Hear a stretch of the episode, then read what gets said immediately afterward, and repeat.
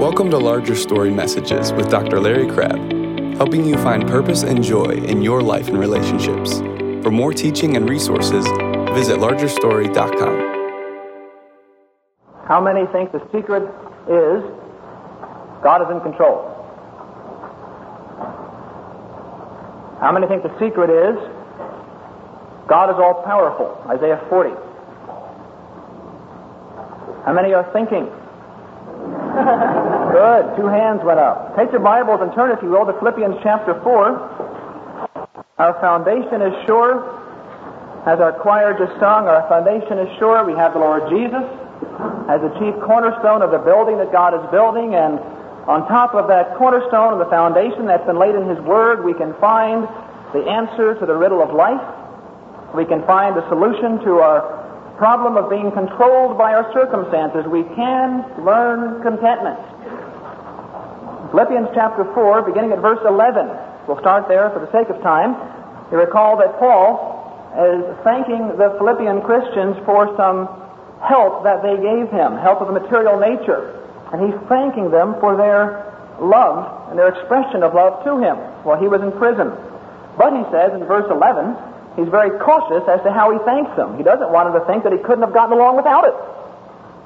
And so what he says is, not that I speak from wants, for I have learned to be content in whatever circumstances I am. In other words, if you didn't, if you wouldn't have given me that gift, I'd have been okay.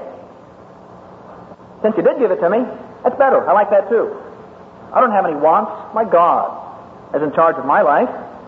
I have learned to be content in whatever circumstances I am. I know how to get along with humble means, and I also know how to live in prosperity in any and every circumstance. I have learned the secret of being filled and going hungry, hungry, both of having abundance and suffering need. I can do all things through Christ, through Him who strengthens me. Turn back to Ephesians chapter 2 for a passage that I'd like to read and refer to a little bit later.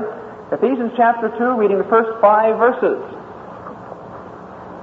Paul again speaking. Now he's talking to the Ephesian Christians, and he says to them, And you were dead in your trespasses and sins, in which you formerly walked according to the course of this world, according to the prince of the power of the air, of the spirit that is now working in the sons of disobedience. Among them we too all formerly lived in the lust of our flesh, indulging the desires of the flesh and of the mind, and were by nature children of wrath, even as the rest. But the beautiful buts in Scripture. But God, being rich in mercy, because of his great love with which he loved us, even when we were dead in our transgressions, made us alive. I was dead. Now I'm alive. May God add his blessing to the reading of his word. Two weeks ago, I began a series entitled The Secret of Contentment. In that first message, I defined contentment. How did I define it? Anybody recall? What's contentment biblically?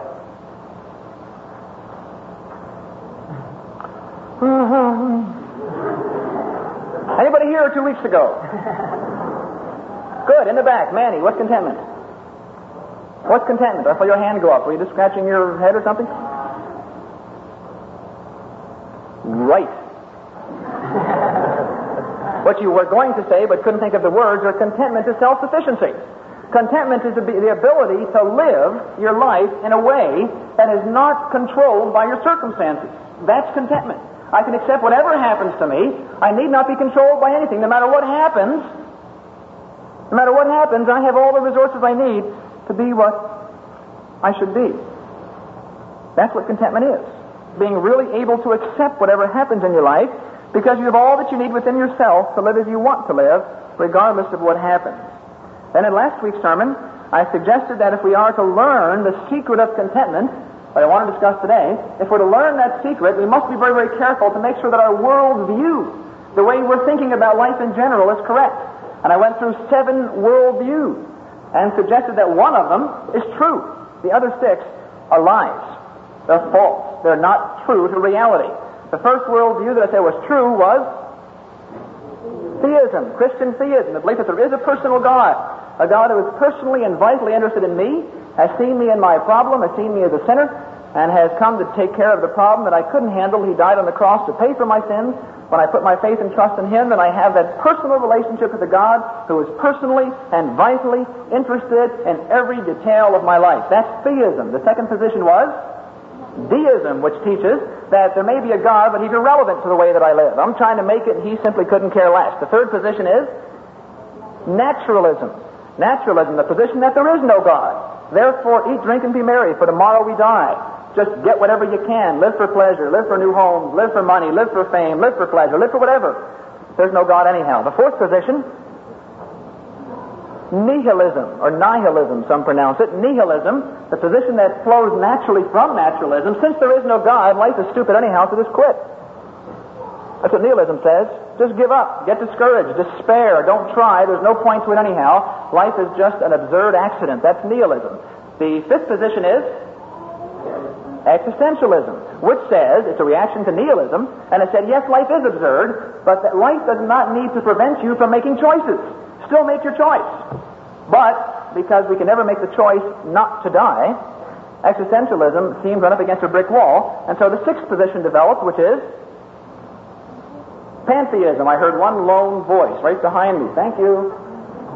Pantheism, which teaches that since life really is absurd, since there's no meaning to it, since there's nothing here of any worth whatsoever, what you need to do is simply to lose yourself by meditation into some kind of a higher something or other, which we're going to call some impersonal, infinite God. The God not of our traditional Western culture, but the God of the Eastern culture.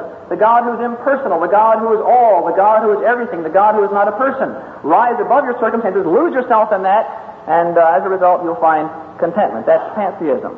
But because that destroys the personality, because that be- makes you become an impersonal thing, the last position, which I believe is the growing and prominent and most dangerous position, is human theism. It's my choice of words. Human theism, which says rather than my losing my personality in God, let me understand that I am all there is, and really God is within me. Not in the way we Christians say, Christ in you, the hope of glory, or that your body is the temple of the Holy Ghost. Not that at all. But rather, if I alter my consciousness, if I expand my consciousness, if I realize how great I am, how I can do anything, how nothing need control me, then I can rule the world. I can be everything. I can just handle problems without any problem at all. That's human theism. Today, based on the theistic position that there is a personal God who's personally involved with you and me, I want to answer the question, what is the secret? Let me answer the question by first asking question. You learn that in professional training. When you have no idea what the real answer is, you just ask a lot of questions and people think you're bright. How is your life working? Here's the question I want you to answer. How is your life working right this moment? Think about it for a minute. How's your life right now working? You miserable? You're frustrated? You're despairing? You're bitter? You're ineffective?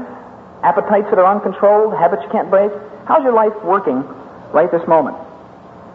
Do you believe that it would work better if something in your life were different?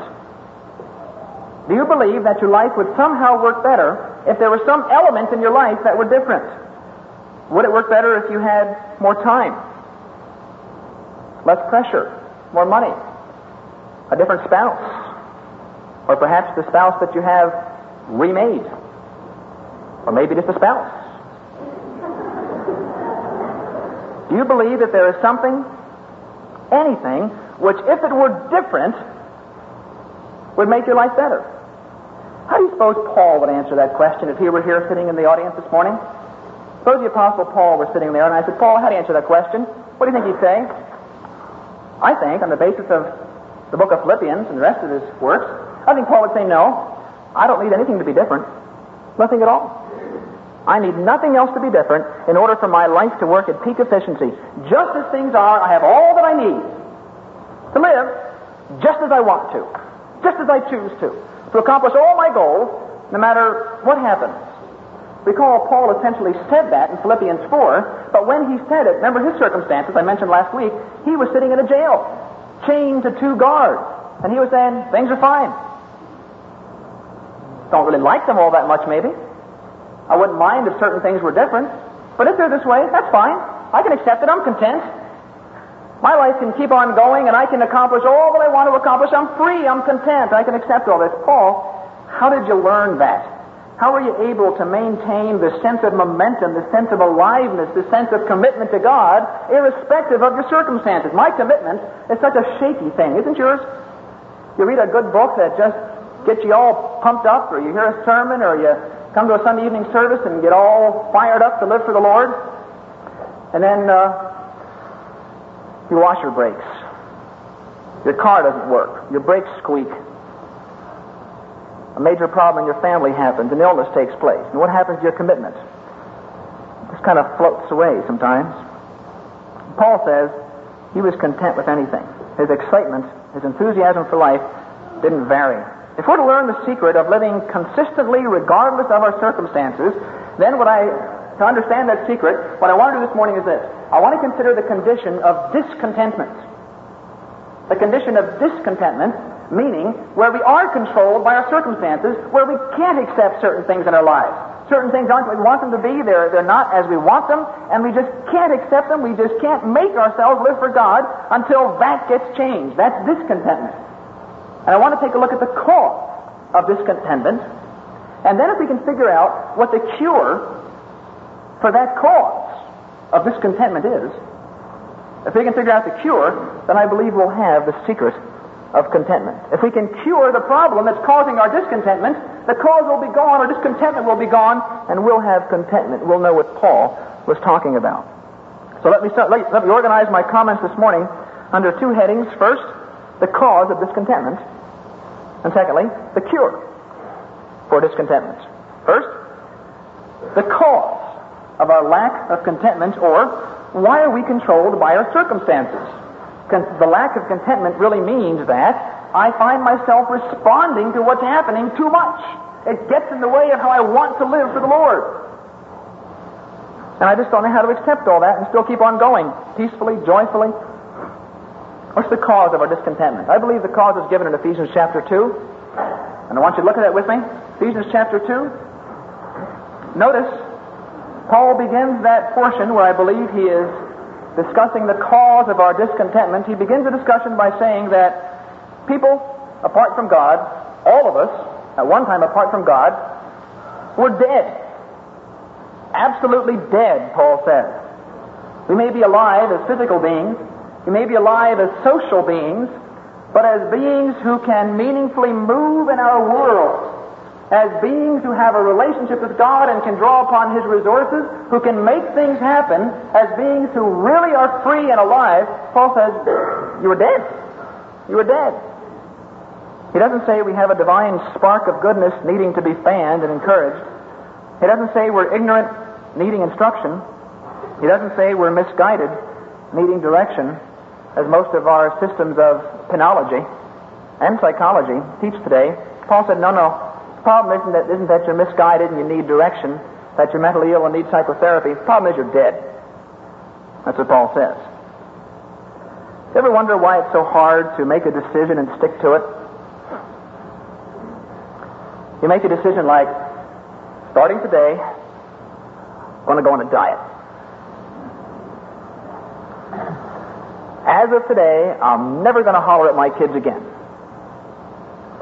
From now on, when people cut me down, I'm going to respond with a smile and a gracious comment. And you make your decisions. We don't stick with them. Why? Why is it so hard? The essence of the answer, I believe, is found in Paul's teaching that apart from God, we're dead. Listen as I develop this thought.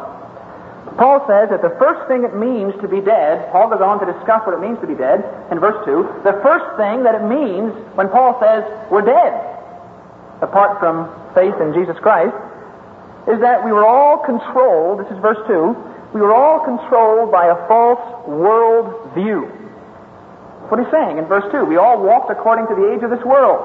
We were all controlled by a false world view. All of those world views that I discussed last week, except for theism, all of the other world views, which I believe are all absolutely false, all those views have one thing in common. They all deny that there really is a personal God a real person who really is there, who is personally and vitally interested in you. They all deny that. Deism right through human theism. They all deny that there is a personal God who is vitally interested in me.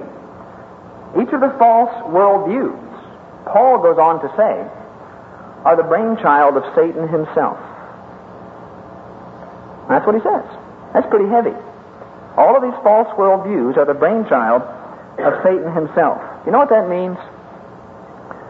All the approaches to contentment that spring from these false worldviews are satanic. Transcendental meditation.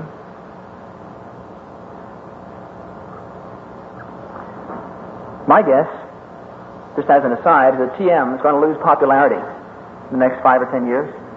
It's not going to grow as the Maharishi predicts, is my guess. My guess is that we're not going to stick with pantheism, which is what TM is all about. My guess is that we're going to move up into a position that springs from human theism. That's the final blasphemy. If pantheism says that we can lose ourselves in this impersonal thing we're going to call God, human theism says, no, you need not lose yourself. You can bring God into you. Recognize that the self and God are inseparable. Recognize you have all that you need when you expand your consciousness to experience everything and anything. You are the center of existence, each one of you. That's what human theism teaches. And I believe we're going to see the rise of that much more in our culture. We're already seeing it in a number of quarters. Y'all ever hear of um, Werner Erhard? EST, not ESP, but EST, like in toy, Erhard seminars, training, California-based uh, production, which invites people to come for 250 bucks for two weekends, 60 hours total, 30 hours each weekend, and they promise that within those two weekends, you will be able to experience an expanded consciousness such that you will find contentment. Well-known psychiatrist from uh, New Orleans has said that I believe this is the first thing that really works. He said that up until then, he said that he was a nihilistic therapist, which means he was looking for everything and believing nothing would work. He said, but now I think I found it. EST does it. John Denver, the singer, he devoted his last album, album to Werner Erhard and EST. Valerie Harper, woman who plays Rhoda on television, she credits EST with her transformation from a person who was always strained and pressured to a person who now is enjoying life. 2,000 children ages 6 to 12 have gone through the training. Parents are sending their kids in mass. EST is a consciousness expanding movement which helps people experience themselves as absolutely free from any power outside of themselves. In essence, EST is a tribute to the final supremacy of the self the ultimate blasphemy. The self is one who is totally uncontrolled by anything external. The assertion of the self. Man is God. You are now free, Erhard says. You are now free from all the trappings of civilization, free from all your culture. You are free to be who you are. You can live independent of your circumstances. That's contentment. I believe that Erhard is giving a very dangerous counterfeit of the real thing. It's dangerous because it's so close. Satan's master plan is what? Counterfeiting. He's an imitator. The Lord, Matthew 13, sowed seed. What did the, what did the devil do? He went and sowed seed too. Satan's an imitator. The most dangerous heresy is the heresy that's closest to the truth. And Erhard's position is very close to the truth in many important respects, with one problem it leaves out God. Satan is winning again. Satan wants us to believe that we have something to offer, that we're good, that we're strong, that God may be helpful to get us through a crisis perhaps, but basically we must depend on ourselves. That's what all the six worldviews teach. We must basically depend on ourselves. Paul says that every one of us here has swallowed that mentality.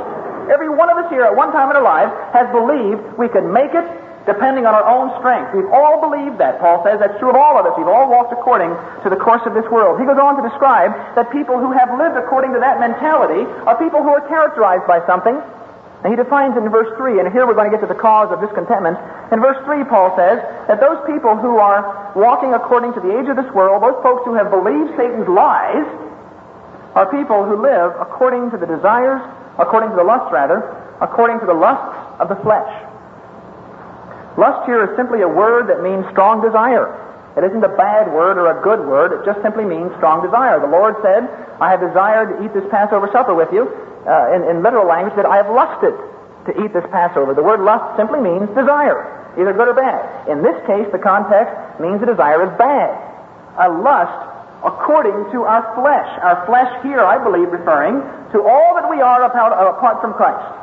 The natural man, the man, the whole man, apart from Jesus, we have certain desires. Those of us apart from Christ, before we came to know Christ, we have certain desires of certain nature, certain things that we want to happen, and we have certain desires that, we, that they should happen. And we live according to that. In other words, all it means is we all want our own way.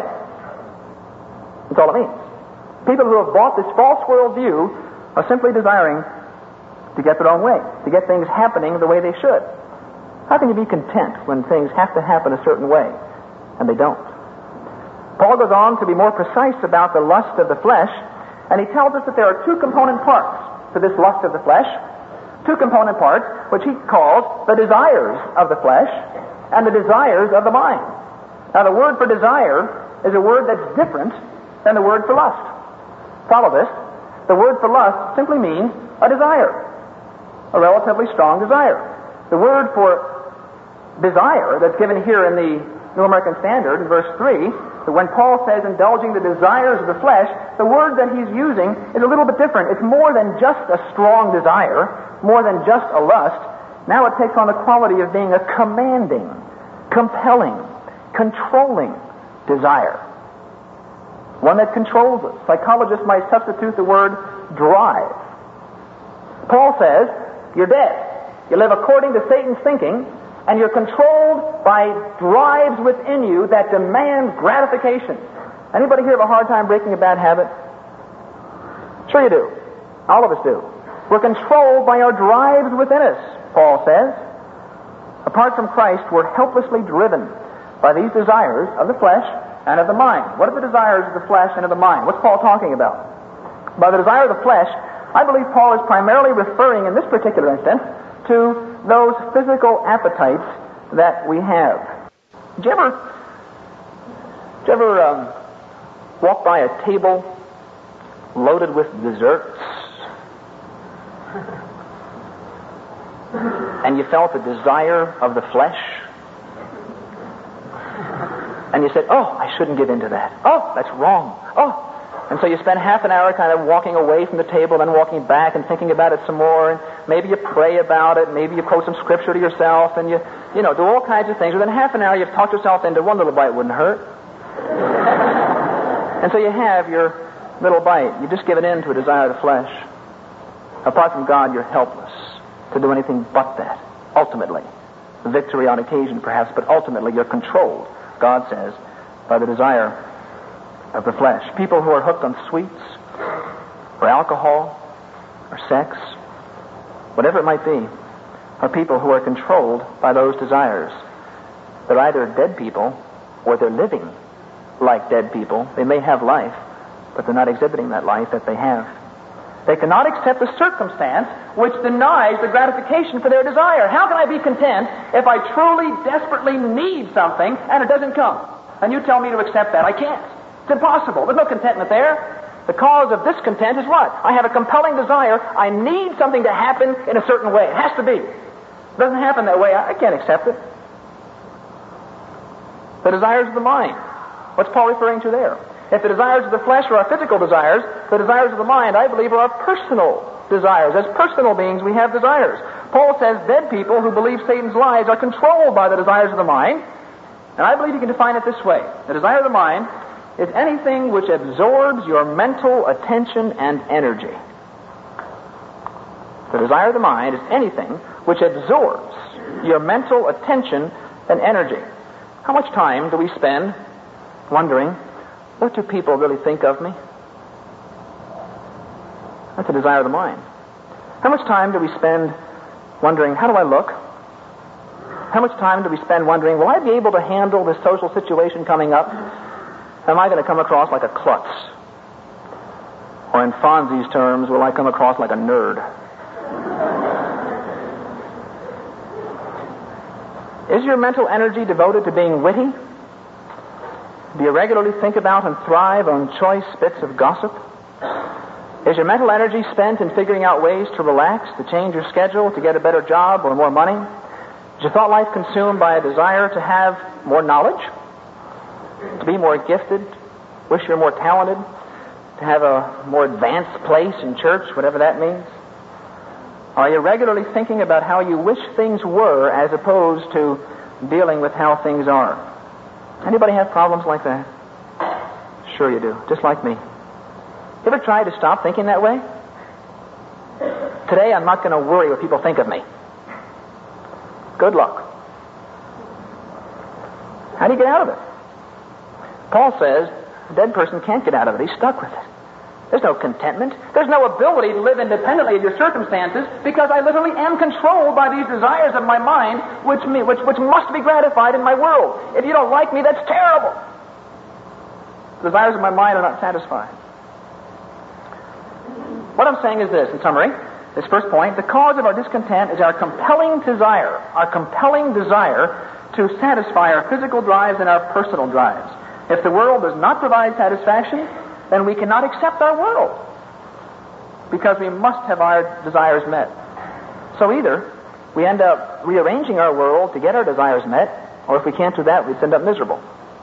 And we wonder, what's the secret of contentment? The problem, the reason you're discontent is because there's these compelling desires are controlling you. You must have certain things. You're controlled by it. Paul says, apart from Christ, we're dead. There's no hope. But he goes on to say, there's a solution. There's a cure for this. And that's my second point. Look at verses 4 and 5. But God, being rich in mercy because of his great love with which he loved us, even when we were dead, controlled by our desires of the flesh and mind, even when we were dead in our transgressions, he made us alive.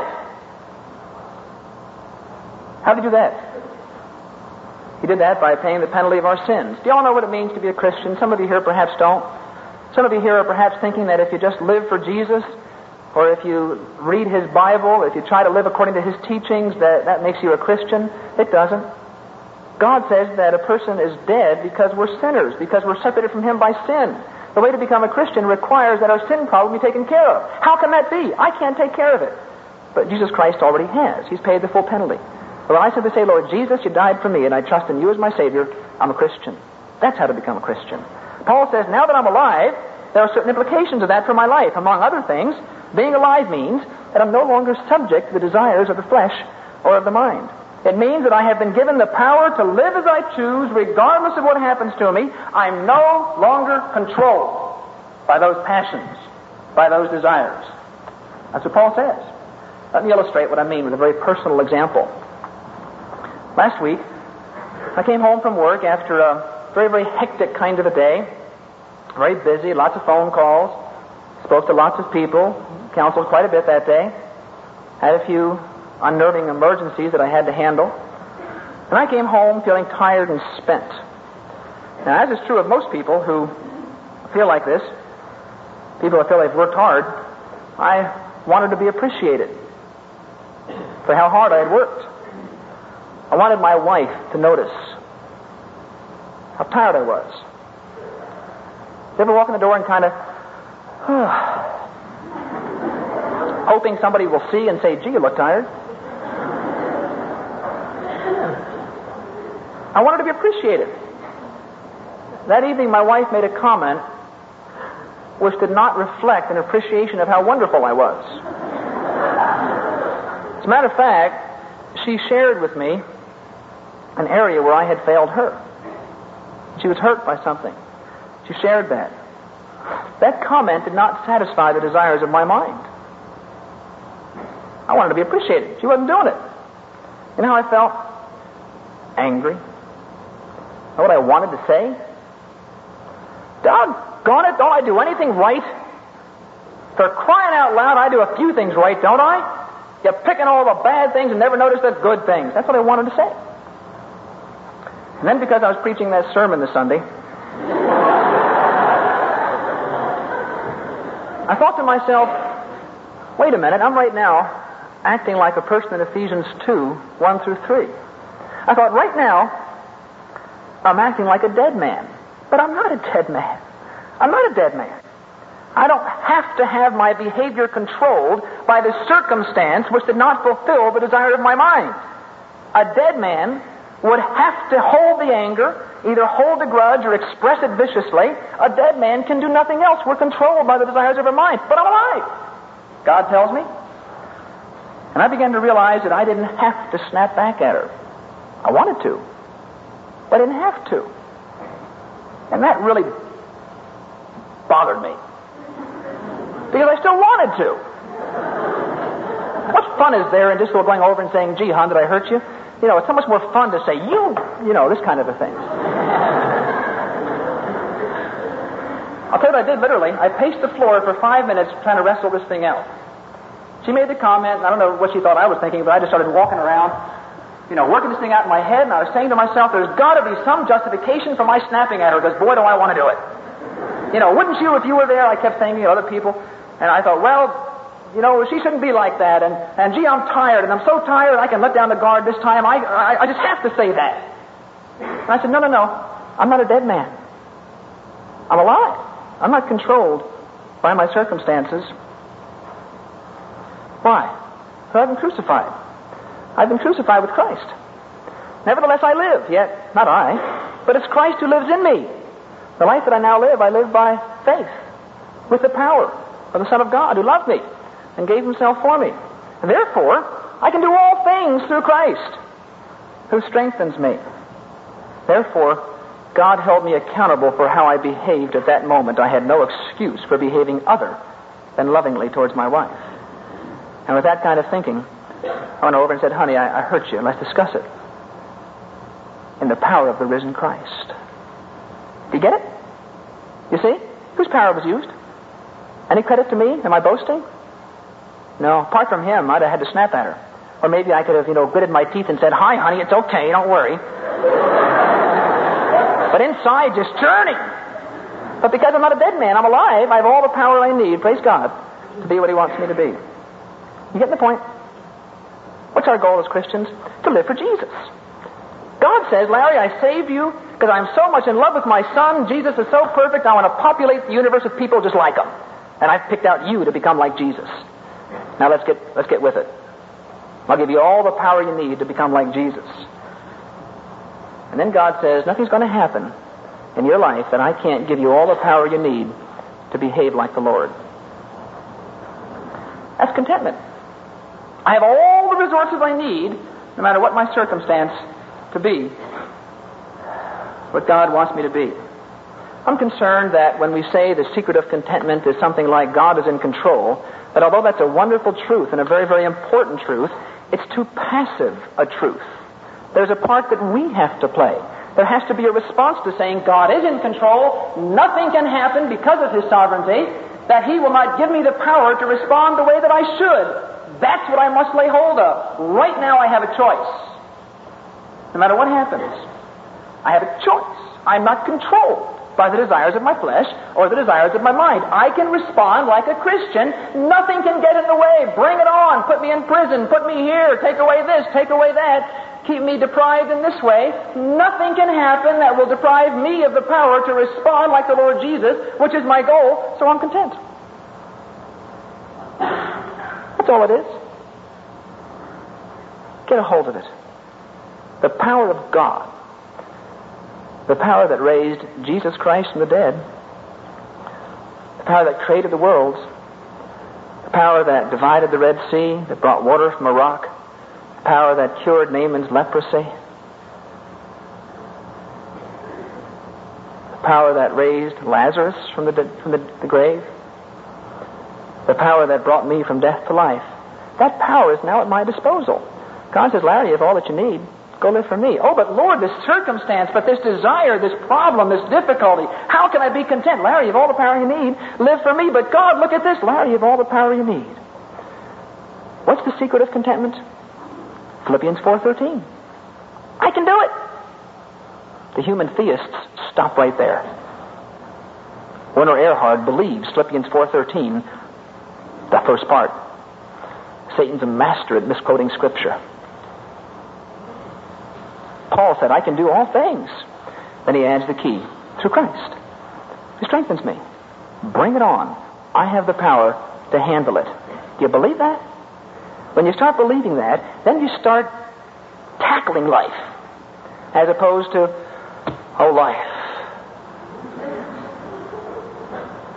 Sure, you're in prison. Sure, your hands are strapped to two guards. Paul says, I have all the power I need right now to be like Jesus with my hands strapped. Therefore, I can accept what's happening. The desires of my flesh, which are to be in a comfortable bed enjoying a nice meal, the desires of my mind, which include preaching to a large crowd, I don't need to be controlled by those. It's okay to have those desires, but I'm not controlled by them. It isn't happening. That's okay. I'm content. Why? I have all that I need to live for God right where I am, no matter what's happening to me. Folks, that's the secret of contentment. Now, how do you make it work? That's next week. Let's pray. Father, thank you that all the power of the Godhead is now resident within me, within each of us here who are believers. Lord, thank you that we're not making preposterous claims like Erhard is making.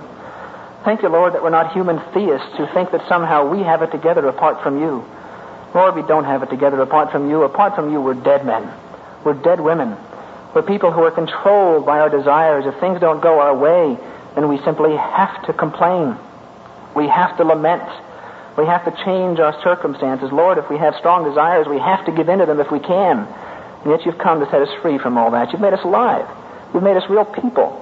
People who now have all the power we need because of the indwelling Spirit, very God Himself dwelling within us, to respond to whatever happens in our life in a way that pleases you. Lord, help us to realize that nothing at all can block us from living like Jesus because we have the power within us. Help us to take hold of this truth that I can do all things through Christ who strengthens me. Help us to understand it. Make it practical, make it real, make it more than just a bunch of words on a Sunday morning. We pray in Jesus' name. Amen. Thanks for listening to Larger Story Messages with Dr. Larry Crabb. To subscribe, visit largerstory.com.